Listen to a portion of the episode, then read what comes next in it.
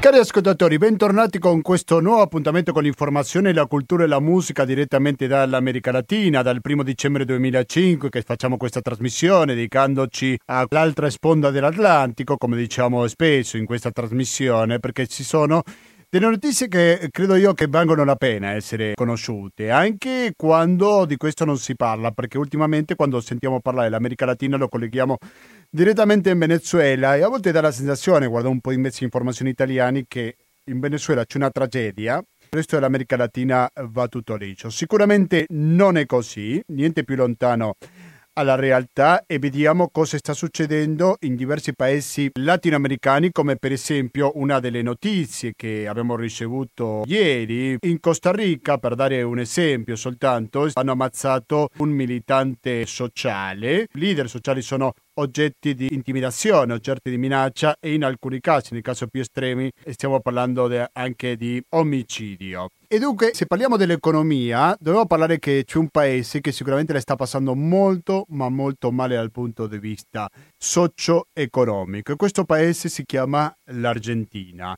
Ed è per questo che fra poco saremo in collegamento con la capitale argentina per capire un po' la situazione economica di questo paese di una crisi permanente, quindi che ha più anni, potrà dire che ha passato diversi periodi di questa crisi, però sono di queste crisi di cui nessuno ne parla, soltanto che a volte questa situazione è molto grave ed è quello che sta succedendo oggi nel marzo 2019 in Argentina. Questa è una parte, però approfitteremo questo collegamento con Buenos Aires per ricordare una data sicuramente molto importante, che è il 24 marzo, perché ci sarà un nuovo anniversario del golpe di Stato, quello che ha prodotto tanti desaparecidos, che voi avete sentito parlare in più di un'occasione era il 24 marzo 1976. Ogni 24 marzo si fanno delle manifestazioni, a volte divisi, ci sono due grandi gruppi, diciamo così, di difensori dei diritti umani.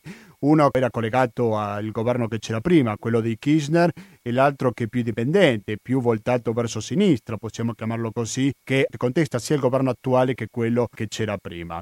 Però questa memoria non riguarda soltanto l'Argentina, perché si ricorderà anche questo evento pure in Italia. E in Italia ci sarà una iniziativa che riguarda la musica e ci collegheremo non solo con Buenos Aires ma anche con Milano per capire cosa succederà sabato prossimo. Sabato sera ci sarà un'importante iniziativa per ricordare questo nuovo anniversario del golpe di Stato in Argentina. Si faremo il collegamento con Buenos Aires, sicuramente che la musica non poteva essere altra che il tango, giusto? 120 82 301 è il conto corrente postale che ci permette di non avere pubblicità. Il RID bancario e il pago elettronico sono i metodi alternativi per aiutarci a sopravvivere. Musicalmente oggi siamo accompagnati dal grandissimo polacco Goyeneche, adesso sentiamo La noche che te fuiste. A veces cuando en sueño tu imagen aparece, radiante y fugaz como un raso de sol, siento que tus manos entibian las mías trémulas y frías y hablas de tu amor. 19-24 minuti sono in questo momento perché siamo in diretta sempre sulle frequenze Radio Cooperativa. Se dico frequenza Radio Cooperativa dico FM 92.7 per il Veneto in genere o il www.radiocooperativa.org. Qua dicevo sono le 19.25, a Buenos Aires invece sono le 15.25 e quindi da Buenos Aires ci ascolta Camilo Robertino. Buonasera e benvenuto Camilo. Sì, ciao, buonasera. Grazie per la disponibilità con Radio Cooperativa, l'abbiamo sentito in più di un'occasione a Camino, una volta era venuto in studio. Siamo molto contenti di sentirlo, in questo caso da Buenos Aires. Camillo Robertini è ricercatore del CNR dell'Argentina, il CONICET si chiama. Lui è un storico, ma anche un attento osservatore di quello che sta succedendo nel paese dove risiede, in Argentina. Stavo leggendo, Camillo, diverse notizie che riguardano questo paese e sono veramente drammatiche per quanto riguarda l'economia. Questa è una notizia di poche ore fa. La fiducia del consumatore è caduta del 3,5% in marzo. Se parliamo dell'esportazione, sono cadute 15,5% nell'era Macri. Ad ottobre ci saranno le elezioni a presidente. Quando parliamo delle notizie economiche sempre si parla del dollaro. Il dollaro è un po' l'ossessione no? in Argentina. Qual è la situazione economica adesso in Argentina, Camilo? Ecco, la, la situazione economica dell'Argentina come sempre da quando facciamo i collegamenti noi, ma in generale diciamo negli ultimi 20 o 30 anni, è alquanto instabile.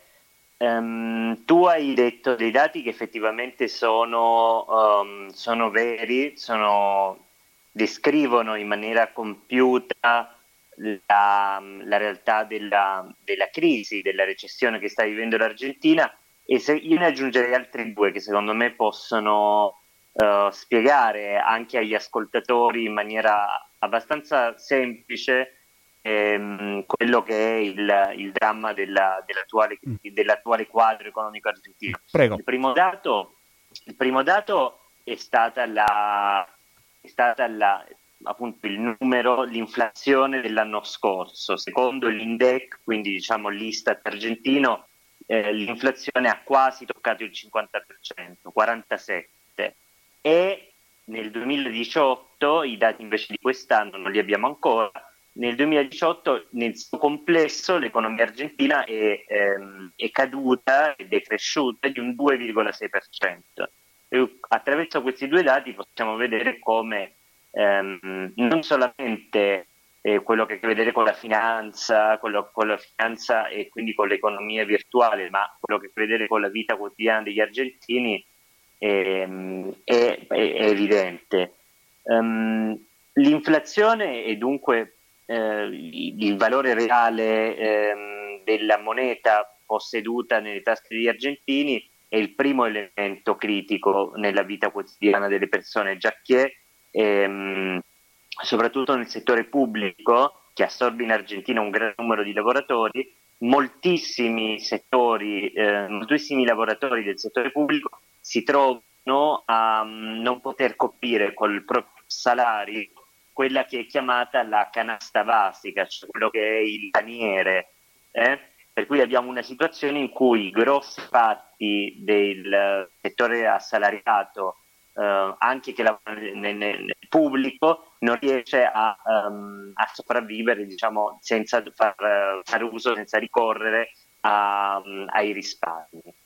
Eh, il secondo punto invece che ti dicevo è questo, questa decrescita dell'economia del 2,6% che è, è stata accompagnata, o se vogliamo, e, e questo dato è eh, corroborato dal fatto che hanno chiuso moltissime piccole e medie imprese che sono un po' l'ossatura del, del sistema economico argentino, ma che eh, soprattutto ultimi, nelle ultime settimane e le notizie di oggi eh, moltissime imprese dell'auto hanno sospeso il proprio personale per eh, un crollo in, in, generale del settore della vendita di automobili che ehm, raggiunge il 50%. E quindi questo dato cosa implica?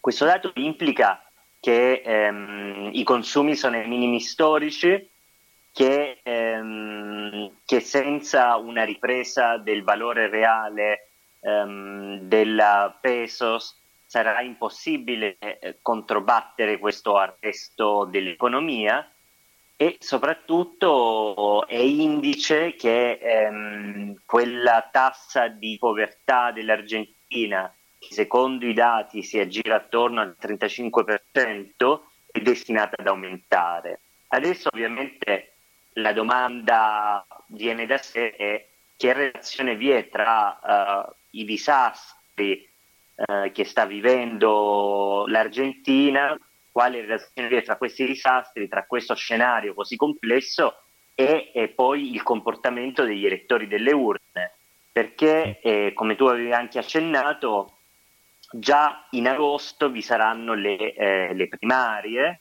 le primarie per, in vista delle elezioni presidenziali eh, e dunque la grande domanda è se eh, Maurizio Macri, il presidente conservatore dell'Argentina, riuscirà ad essere rieletto. Allora, questo elemento che ti avevo detto, um, la povertà al 35-36%, che è un dato uh, fornito appunto dal, dall'Istat argentino, um, si co- contrasta con una promessa elettorale che eh, nemmeno quattro anni fa era stata fatta dallo stesso Macri, che era stata quella della povertà zero, no?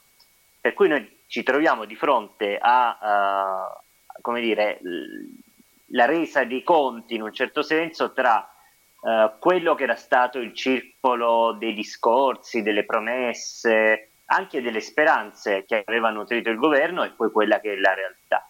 Con quale discorso potrà presentarsi a queste elezioni? Lui diceva prima povertà zero e poi si è visto come è cresciuto così tanto la povertà, non può promettere sicuramente che in un eventuale nuovo governo riesca a, farla diminuire o magari pretende che qualcuno gli creda questa versione.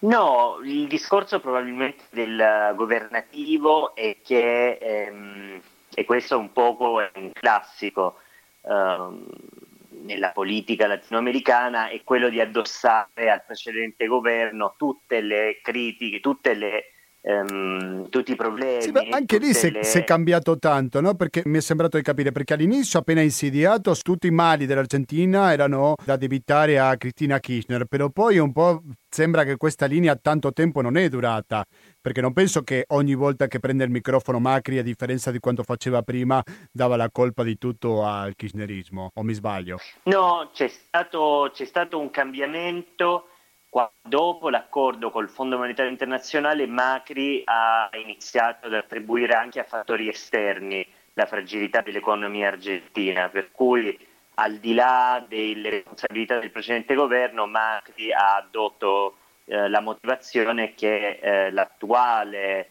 crisi argentina dipende in parte dalle responsabilità del vecchio governo e in parte anche dal quadro economico della regione che non è positiva, eh, che non è positivo. Ma in realtà, guardando a, alla macroeconomia della regione latinoamericana, noi possiamo osservare come ci sia una, una debole crescita eh, nell'area latinoamericana e l'Argentina invece è in controtendenza rispetto a questo dato già che eh, il Brasile quest'anno dovrebbe crescere di qualche punto, mentre l'Argentina probabilmente decrescerà di altri due. Mm? Per cui eh, Macri ovviamente eh, per essere rieletto, per poter continuare eh, col, col, col, governo dell'Argentina dovrà probabilmente cercherà di giocarsi la carta del passato, perché proprio l'idea che siamo sulla giusta rotta che sulla rotta per la felicità e per la giustizia sociale e questa, diciamo, questa direzione, questo obiettivo, questa prospettiva è complessa da raggiungere, ma l'ultima cosa che dovrebbero fare gli elettori è guardare indietro, già che indietro vi è l'Argentina kirchnerista che eh, secondo gli apparati propagandistici di Cambiemos altro non era che l'anticamera del Venezuela, no? che è un'altra eh, delle, un altro dei riferimenti eh, discorsivi e ideologici proprio del, del, governo conservatore. Aggiungiamo una dichiarazione a quello che tu stai dicendo, Camillo Robertini da Buenos Aires. C'è una specie di leader sociale, possiamo chiamarlo così, che si è occupato sempre dei poveri come il caso di Margarita Barrientos, che a differenza di altri leader sociali ha sostenuto il governo di Macri, appena detto, dice, cada vez viene más gente a los comedores, ogni giorno viene più gente alle mense, diciamo, questo dove danno a mangiare ai poveri, un po' facendo vedere la situazione di crisi sociali che colpisce soprattutto, come spesso succede, ai più poveri, giusto? Sì, certo.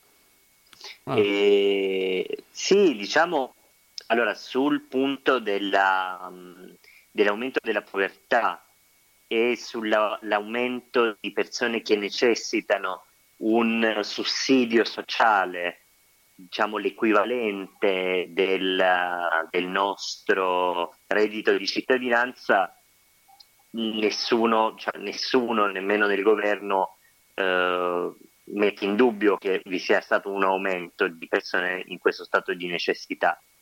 E proprio per questo, anche guardando ai dati degli ultimi mesi, è possibile vedere come la spesa per eh, i piani sociali e per la previdenza sociale in questo senso, diciamo quella che è, è indirizzata a, um, a, sostenere le famiglie che non, che non, diciamo, non, hanno reddito, non hanno un reddito positivo, che non hanno un reddito ufficiale, diciamo quelli che lavorano in nero, che quindi non hanno nessuna copertura sociale, sono aumentate.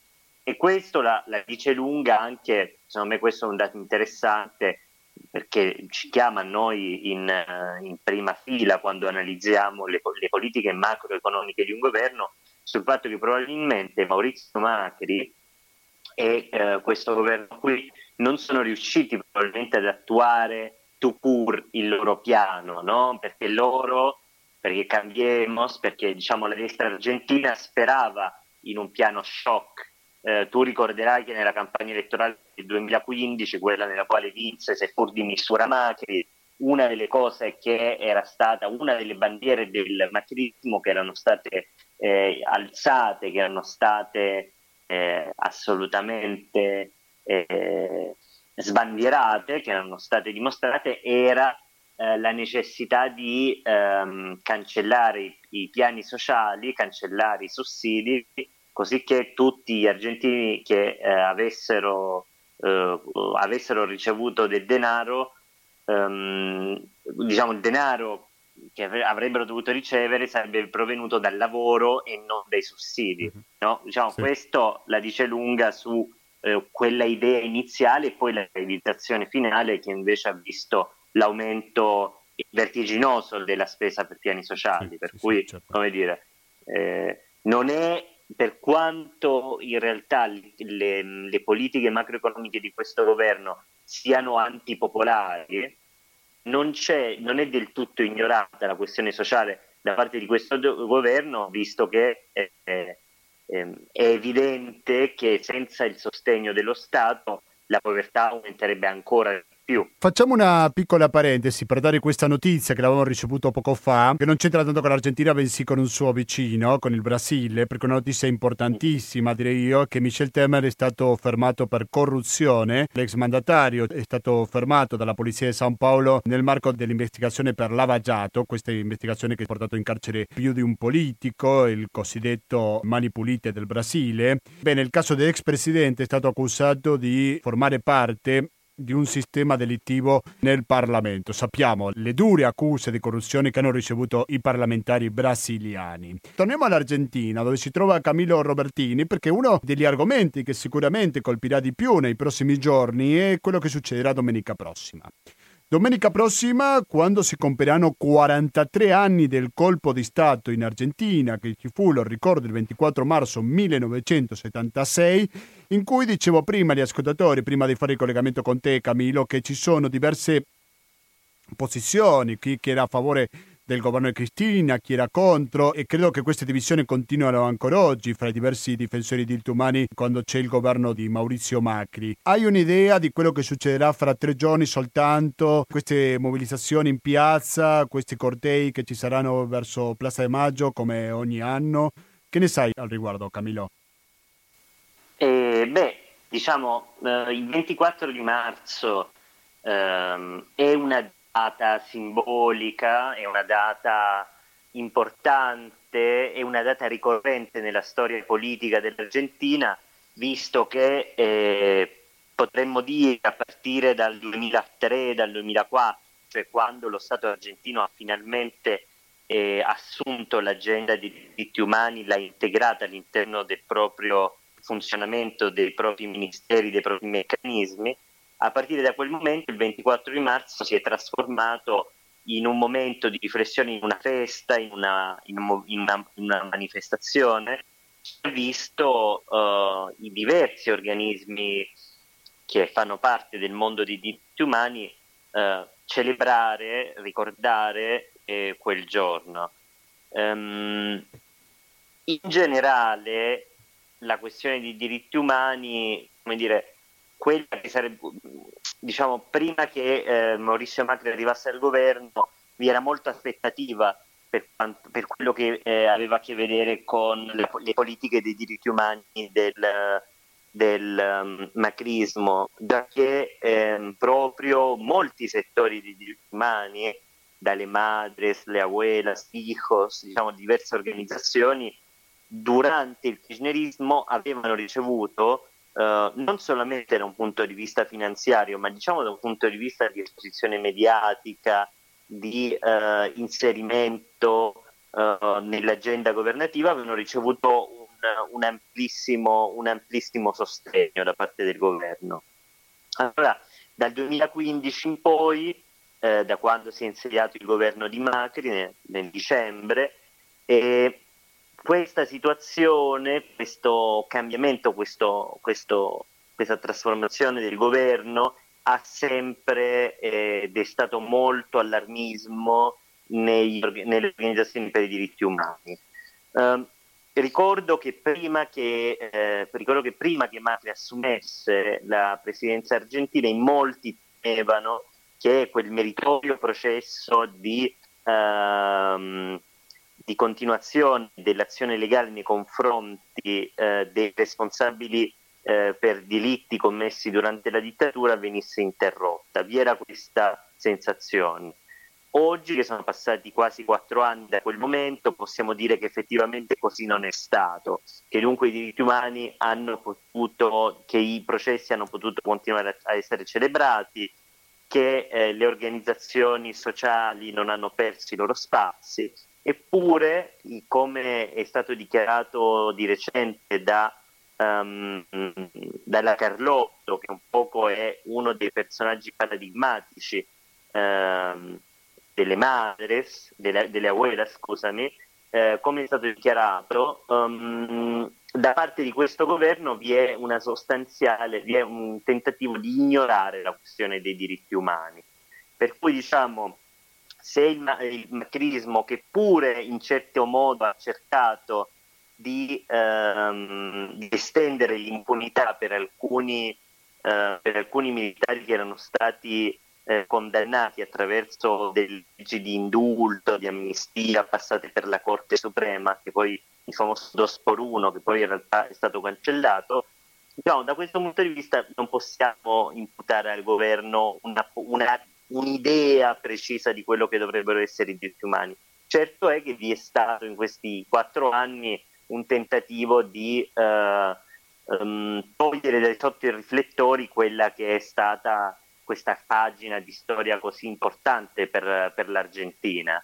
Um, il 24 marzo del 2018 non è, del 2019 non è una data qualsiasi perché eh, è un 24 marzo che si, feste- che si che si celebra, che si festeggia a ridosso delle elezioni d'agosto, per cui è evidente, se probabilmente al pubblico italiano non, non appare così evidente un, il nesso che vi è tra uh, una manifestazione per ricordare um, i 43-44 anni dall'ultimo golpe con le elezioni. E invece qui in Argentina sappiamo che le grandi riunioni le grandi manifestazioni popolari in realtà, pur richiamando la memoria di un fatto oramai abbastanza lontano da noi, in realtà poi chiamano, chiamano alla coscienza delle persone attuali, dei governanti attuali, per cui quella del 24 marzo una, sarà probabilmente una grande manifestazione contro il governo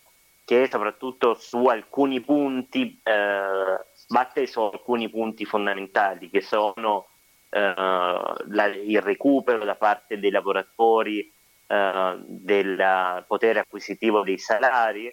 In media i lavoratori argentini nell'ultimo anno hanno perso tra il 20 e il 40% reale del proprio stipendio.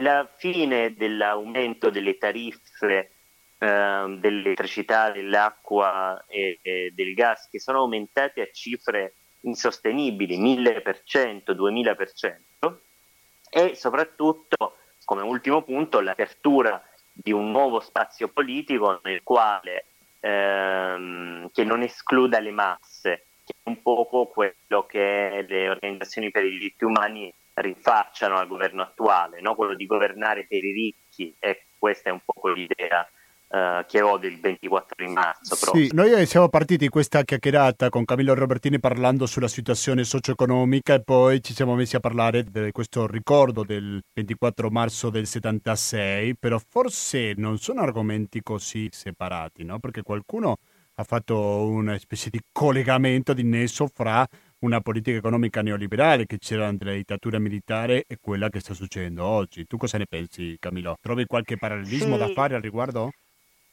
Sì, sì, molto spesso eh, la politica di Macri stata, viene identificata come se questa etichetta fosse, diciamo, valesse per tutti come neoliberale, no? ehm, ed effettivamente la dittatura del, um, del 76 che venne gestita dal punto di vista economico da José Martínez de Ros, che fu il ministro dell'economia uh, per cinque anni della dittatura, era un Chicago Boy, veniva uh, dall'ambiente appunto neoliberista e fu una dittatura nemmeno puramente neoliberale in realtà, visto che l'esempio cileno invece calza di più. Quella cilena fu una dittatura neoliberale al 100%, cioè in questo senso. Ma ehm, diciamo il, paragoni, il parallelismo tra il governo di Macri e quello della dittatura da questo punto di vista secondo me non è calzante perché um, in certo senso quello che realmente si rinfaccia al, a Macri è che non vi sia questa apertura nei confronti dei settori sociali, perché in realtà a guardare bene anche eh, quello che è stato il progetto economico eh, oramai completamente fallito e mandato in soffitta persino ehm, dalla, dall'Ecuador, no? quel progetto alternativo di Unione Latinoamericana, eh, si basava sull'idea di mantenere un'economia di mercato che fosse attenta alle necessità degli ultimi e dei settori popolari. Però questa era un'economia in un certo senso neoliberale, già il, il fine ultimo uh, delle imprese, dello Stato e dell'economia era quello della, del profitto dei privati Mm. E quindi in questo senso non vi, un, non vi era diciamo, una rottura di quel paradigma neoliberale installato negli anni 70 con le giunte militari. Vi era certamente molta più attenzione per le necessità dei settori popolari, cosa che eh, questo governo, come quello come il Brasile di Bolsonaro, supponiamo perché in realtà ancora non è, non è stato operativo da questo punto di vista il Brasile di Bolsonaro, ovviamente hanno, um, sono elementi che hanno eliminato, sono elementi che sono stati progressivamente, eh, progressivamente ridotti. Però, come dire, questo parallelismo eh, tra il neoliberalismo di Macri e quello della dittatura probabilmente è più funzionale alle... Mh, è più, fun- più funzionale alle, poli- alle polemiche politiche piuttosto che poi diciamo a sì, una realtà che non corrisponde alla realtà. Allora, prima di salutarci, quello, prego, quello potrebbe, no, no, quello che si potrebbe imputare puntualmente ai Macri, e questa è un po' la, la, critica più seria che viene mossa a loro, è che durante la dittatura, diciamo, questo gruppo finanziario economico eh, del padre di Ma, del padre del presidente, morto da poco peraltro, e che, poi, che loro, che appunto i macri con connessioni poco, eh, con connessioni poco cristalline raggiunsero, potettero raggiungere ehm, grandi quantità di denaro e di concentrazioni. Per cui ecco, in questo senso si potremmo dire che quella famiglia ehm, ottenne dei benefici dalla dittatura, indubbiamente. Purtroppo non avevamo troppo tempo, magari ci risentiamo in un'altra occasione per parlare con più calma. Però tu hai fatto una ricerca, Camilo, a proposito della Ford durante la dittatura, c'è l'automotrice. Mi accenni qualcosa al riguardo? Poi sì, magari un'altra io... volta lo sviluppiamo con più tempo, se tu sei d'accordo e disponibile. Certo. Prego. Sì, io ho lavorato, lavoro sulla memoria della, della dittatura e come si legge nei libri di storia, la dittatura colpì più che, eh, più che qualsiasi altro settore sociale la classe operaia organizzata.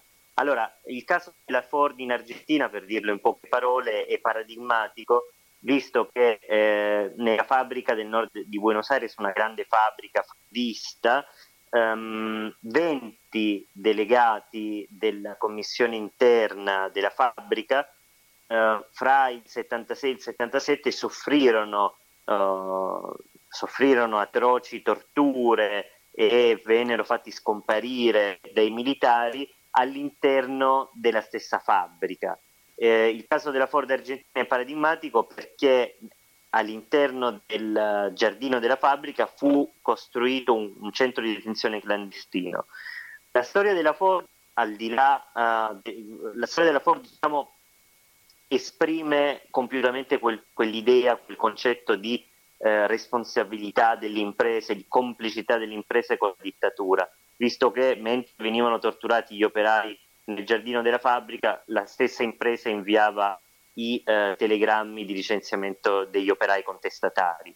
Sì. Questa storia è riapparsa adesso con maggiore vigore, con maggiore, con rinnovato interesse anche la, per la stampa, dato che eh, all'incirca due mesi fa eh, i vertici dell'impresa d'allora, il capo della sicurezza e alcuni militari che eh, nel 76 furono al centro di questa azione, ehm, di questa azione violenta, sono stati, sono stati condannati eh, dal tribunale di San Martin per eh, delitti di lesa umanità. Sì. Le motivazioni di questa sentenza non sono ancora disponibili, ma eh, dire, viene certificato nero su bianco che eh, questa, questa, idea di dittatura civico-militare. Una cosa simile è successo in Brasile con la Fiat. Noi siamo anche in contatto con Gianina Cesar, Gianina Cesar che è una giornalista brasiliana che ha dedicato di recente, credo che lo scorso mese, un articolo a proposito della FIA durante la dittatura. È un tema sicuramente da sviluppare, perché ricordiamo che queste dittature sono state civico-militari. Sembra che quello che è successo sia in Argentina che in Brasile, nel rapporto fra eh, automotrici e le dittature, è una cosa da ricordare.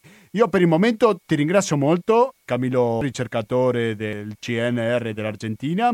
Grazie per la tua disponibilità con Radio Cooperativa e l'impegno per così dire, magari ci risentiamo in un'altra occasione per sviluppare questo argomento che credo che è molto interessante e soprattutto sconosciuto, direi. Ok, Camilo? Certo, certo, con piacere. Un saluto e, e a presto. Allora, abbiamo sentito Camilo Robertini da Buenos Aires e sentiamo, visto che abbiamo fatto contatto con questa città, la musica per eccellenza di Buenos Aires, ovvero il tango, in un brano che si chiama Elenco Pao, sempre cantato dal polacco Gocenece. Me dicen Elenco Pao, los que no saben lo que me ha pasado, y me ven hecho un cualquiera, que digan lo que digan, que ya él no me asemeja, me llaman Elenco Pao como si el que anda si pierde el honor. Y no piensan que el que mata su rabia entre unas copas tiene su razón. Dico per chi non è andato ancora in Argentina, più precisamente a Buenos Aires, che il grande mito del tango naturalmente è Carlos Gardel. Però se c'è un vice, per così dire, uno che è venuto subito dopo di lui, almeno nella considerazione generale di quelli che amiamo il tango, è sicuramente il polacco Gocenece, quello che ci accompagna in questa edizione di Latinoamericano. Edizione che parla della situazione socio-economica in Argentina e poi abbiamo parlato questo collegamento con Buenos Aires a proposito di quello che succederà il prossimo 24 marzo quando si ricorderà un nuovo anniversario del golpe di Stato. Un giorno prima però ci sarà a Milano alle ore 19.30 un cosiddetto giorno della memoria per la verità e la giustizia, dove si ricorderanno i desaparecidos del Sud America. Sto parlando di un evento multimediale, poesia, canti, di protesta, immagini per rivelarsi contro le ingiustizie e non dimenticare i desaparecidos dell'Argentina di ieri e di oggi. Così dice comunicato stampa di questo evento in cui ci saranno diversi artisti. La direttrice di questo evento si chiama Felisa Alvear, di origine cilena, alla quale abbiamo in collegamento in questo momento. Pronto Felisa, buonasera e benvenuta a Radio Cooperativa. Pronto, buonasera e grazie dello spazio. Grazie a lei per raccontarci questo evento. Ecco, di cosa si tratta questo spettacolo? Non so se chiamarlo così, Felisa. Ecco, questo è un evento, una performance teatrale, una, una traccia di quello che è il lavoro di un teatro collettivo eh, che mm, è nato cinque anni fa circa come percorso. Siamo a Milano e chi fa parte di questo collettivo viene da terre lontane come l'America Latina, il Sud America, ma anche dall'Africa, dai paesi de- dell'Europa. Abbiamo un piccolo macondo, gente che arriva da diverse parti del mondo e facciamo questo viaggio di tributi al sur. Tocca l'Argentina in questo periodo senza dubbio. Vogliamo mantenere viva la memoria che è la memoria di oggi purtroppo. Perché la memoria di oggi? Fate un parallelismo? Eh, la memoria di, di, oggi nel senso che mh, gli scomparsi continuano a esserci ovunque. Eh, questo è il momento dell'Argentina perché l'Argentina ha avuto forse eh, emblematicamente una quantità enorme di persone che non, non abbiamo mai più avuto notizie e, e chissà quanti eh, troviamo oggi anche nel Mediterraneo, nel, nel bellissimo mare Mediterraneo e, continu- e, continuano tutti i giorni senza, senza avere notizie mm. scomparsi. Per questo questo ponte, questo brutto ponte storico che arriva ai giorni nostri. Ah. il nostro parte da, che, da, quello che è stato 43 anni fa la notte de, dell'Argentina, la lunga notte dell'Argentina, fino a, vogliamo arrivare a Maldonado, uno scomparso dei giorni nostri, e sempre la lotta è la stessa, la lotta per i diritti umani. Credo che vale la pena dire due parole a proposito di Santiago Maldonado. Chi era Santiago? Sì, Santiago Maldonado eh, era un giovane argentino che appoggiava eh, la lotta dei, diciamo, dei popoli originari de, de, della zona eh, dell'Argentina, dei, del popolo antico dei Mapuche, popolo della terra, eh, che sono stati violentemente spogliati da quello che è il proprio territorio ancestrale, eh, non 500 anni fa, hanno tentato 500 anni fa, ma proprio nel nostro oh, periodo storico, in questo secolo. E fautore di questa mm, violazione sono eh, grandi, la grande Benetton italiana, eh, che ha espropriato a forza, con la complicità dei governi, eh, le terre a questi antichi popoli, che sono tra l'altro sentinella ecologici sentinelle di quella terra, conoscitrice delle antiche piante eh, e, e, non solo, hanno sempre vissuto, sono nati e, e vissuti come, come cultura in, nella zona del sud tra il Cile e l'Argentina. Per tornare allo spettacolo, lei è la direttrice artistica, però ci sarà anche Luis Salazar Espinosa, la voce poetica. Daniel Puluppa, che è un giovane integrante letture che leggerà delle poesie, poi ci sarà Neuen Mapuche Geri della rete internazionale Mapuche, David Arevalo, voce chitarra, Americo Sanchez Luna, voce echena. Che musica sentiremo? Ci sarà anche la cumbia, giusto? Un po' di salsa, baciata? Allora faremo, faremo una... ci sarà, diciamo, perpetue saranno le immagini per tutto il, l'evento, che durerà un'ora.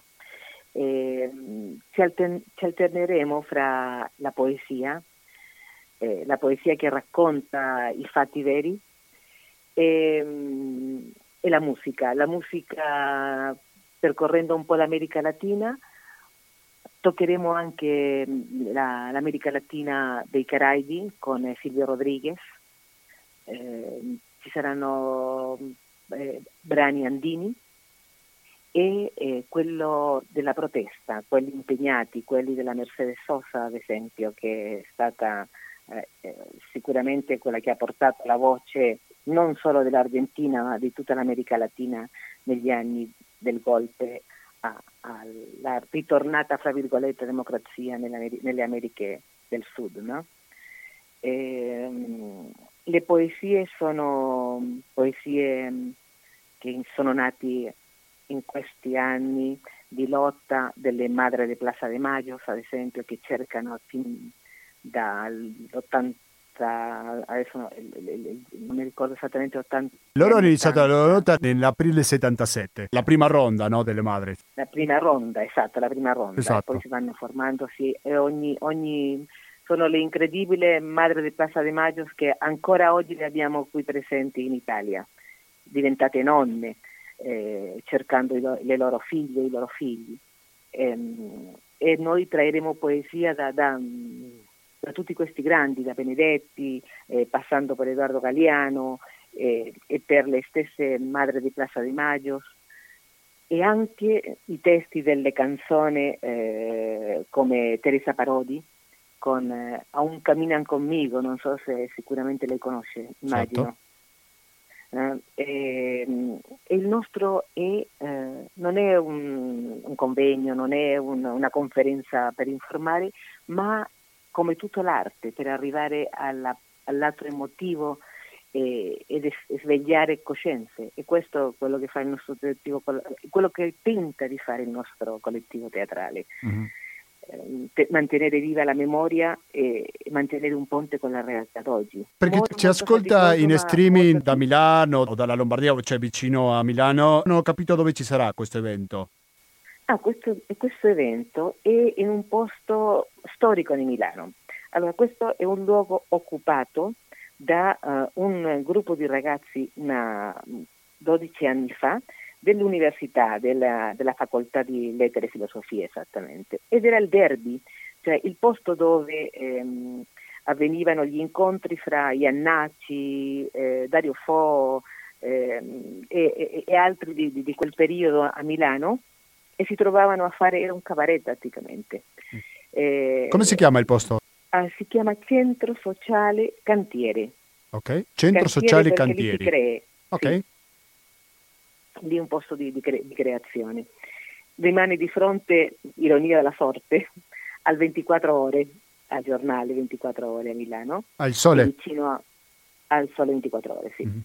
E, e, Piazzale Lotto, per cui una, una, delle fermate già della linea rossa, della prima linea del metro di Milano, molto molto ben servita perché uno esce dalla, dalla fermata e entra al cantiere e si trova già in una realtà, mm, proprio lo dice il nome, di, pieno di creazione. Sì. Sì, sì. E noi siamo mm, felicissime di, di, di, essere nati e di rimanere in un posto così creativo e così di, di gente eh, un posto dove sentirsi liberi. Allora, iniziative di questo tipo che fanno il centro alla memoria dal punto di vista artistico, musicale, della poesia e così via, fate altre oltre queste di sabato prossimo? Allora, noi facciamo praticamente una uh, volta al mese, il, il, sabato, un'iniziativa di questo genere, eh, una serata uh, culturale. Poi una volta al mese, la domenica, una uh, iniziativa di eh, musica, prettamente musica. Poi abbiamo dei conversatori dove invitiamo, eh, a seconda delle, de, de, della tematica, eh, un personaggio che abbia conoscenza del, dell'argomento che si tratterà e abbiamo un, un pubblico che ci segue, sia un vast, una vasta gente che ci segue, giovani soprattutto, eh, e fanno presenza a tutte queste attività. Il nostro come teatro, che si chiama Teatro El ritmo del barrio, prende il nome di un quartiere del, dell'Ecuador, di Guayaquil, esattamente della zona di Correa, dell'ex presidente d'Ecuador. E, um, questo um, che noi stiamo costruendo è un percorso che viene intitolato Tributo al Sur.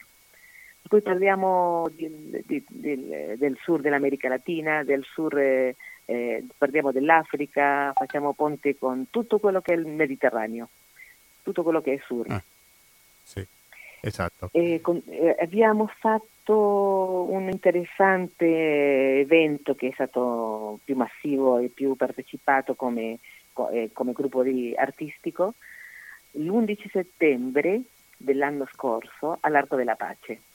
Eh, lì è stato un tributo a Salvador Allende quest'anno ripeteremo non lo stesso, ne faremo un altro sempre seguendo questa, questa linea sì. di, di teatri del sud. Io ringrazio molto Felisa Alvear, direttrice artistica di Giorno alla Memoria per la Verità e la Giustizia che avrà luogo a Milano dopodomani. Grazie per raccontarci questa realtà che succede anche in Italia per vedere un po' la globalizzazione della memoria. Si globalizzano tante stupidaggini nel mondo, che si globalizzi delle cose molto interessanti, importanti come la memoria è da sottolineare. Quindi grazie e alla prossima Felisa. Grazie dell'accoglienza. Adesso è arrivato il momento di salutarci e di concludere con la puntata 666 di Latinoamericano. 666, che numero brutto, fa ricordare la bestia, va. Comunque credo che questa puntata tanto sfortunata non è stata, giusto? Non so come la vedete voi.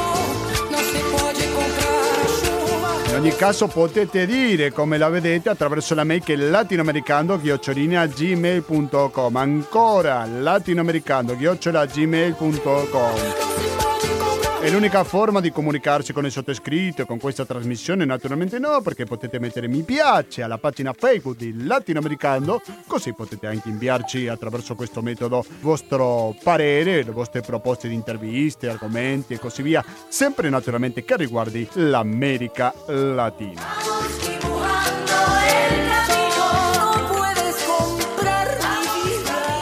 Come ascoltare il latinoamericano e tutte le interessantissime trasmissioni. Naturalmente attraverso l'FM 92.7 o il www.radiocooperativa.org. Come contribuire con Radio Cooperativa attraverso il RID bancario che è 120 82 301 e anche attraverso il RID bancario e il pago elettronico. Perdono, però nunca olvido. Oye. Perdono per nunca olvido, io non so se c'è perdono, sicuramente non c'è oblio eh, di queste tragedie che sono capitate tanti anni fa in America Latina. Dunque dalle ore 20 e 20, quindi fra meno di 10 minuti partirà io mi racconto che andrà avanti fino alle 21.50 e poi dalle ore 22 sarà il momento di ascoltare Internotte. Quindi rimanete all'ascolto di Radio Cooperativa da Gustavo Claros, grazie e alla prossima!